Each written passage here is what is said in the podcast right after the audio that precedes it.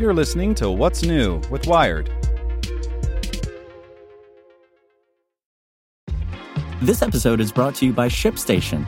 You know, some things take a lot of work, like sending little robots to far-off distant planets. And just as that's challenging, so too is running a successful e-commerce business, especially when there's so much to do.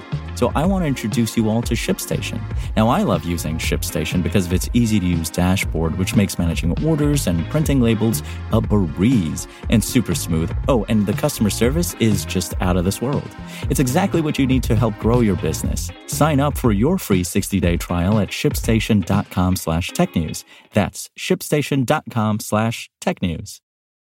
This podcast is supported by Tools and Weapons, the podcast hosted by Microsoft Vice Chair and President Brad Smith. Each episode features insight you won't find anywhere else from the center of the conversation surrounding emerging technologies like AI. Right now on the podcast, you can hear a special episode where Brad Smith lays out Microsoft's vision for a vibrant marketplace driving the new AI economy. To hear more, follow or subscribe to Tools and Weapons with Brad Smith wherever you get your podcasts. Hello, my name is Zeke Robison, and this is Tech in Two, the coronavirus update from Wired. Here's what you should know.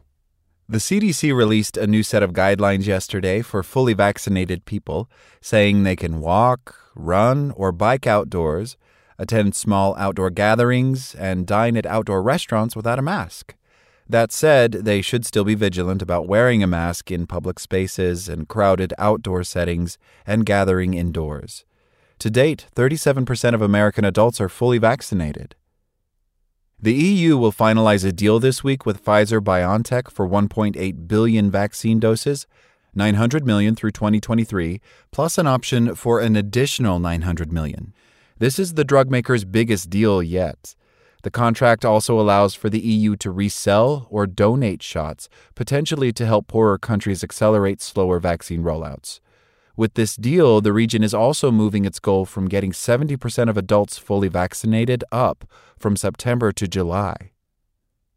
And even though vaccine numbers have ticked upward, a recent polling shows that vaccine hesitancy is still an issue in the U.S. In West Virginia, Governor Jim Justice has put an unconventional plan in place to address the problem. The state will give a $100 savings bond to every person between the ages of 16 and 35 who gets vaccinated. The plan is estimated to cost around $27.5 billion, which legislators say is a reasonable price to pay given that the state has spent $75 million on testing alone in the past year. Want more news you can use? Sign up for the Tech in Two newsletter at wired.com/tt.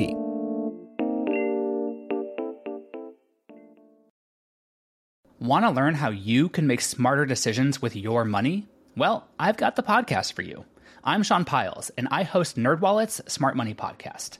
Our show features our team of nerds, personal finance experts in credit cards, banking, investing, and more. And they'll help you make the most of your money while cutting through the clutter and misinformation in today's world of personal finance. You'll get clarity on strategies to help you build your wealth, invest wisely, shop for financial products, and plan for major life events. Listen to NerdWallet's Smart Money Podcast wherever you get your podcasts.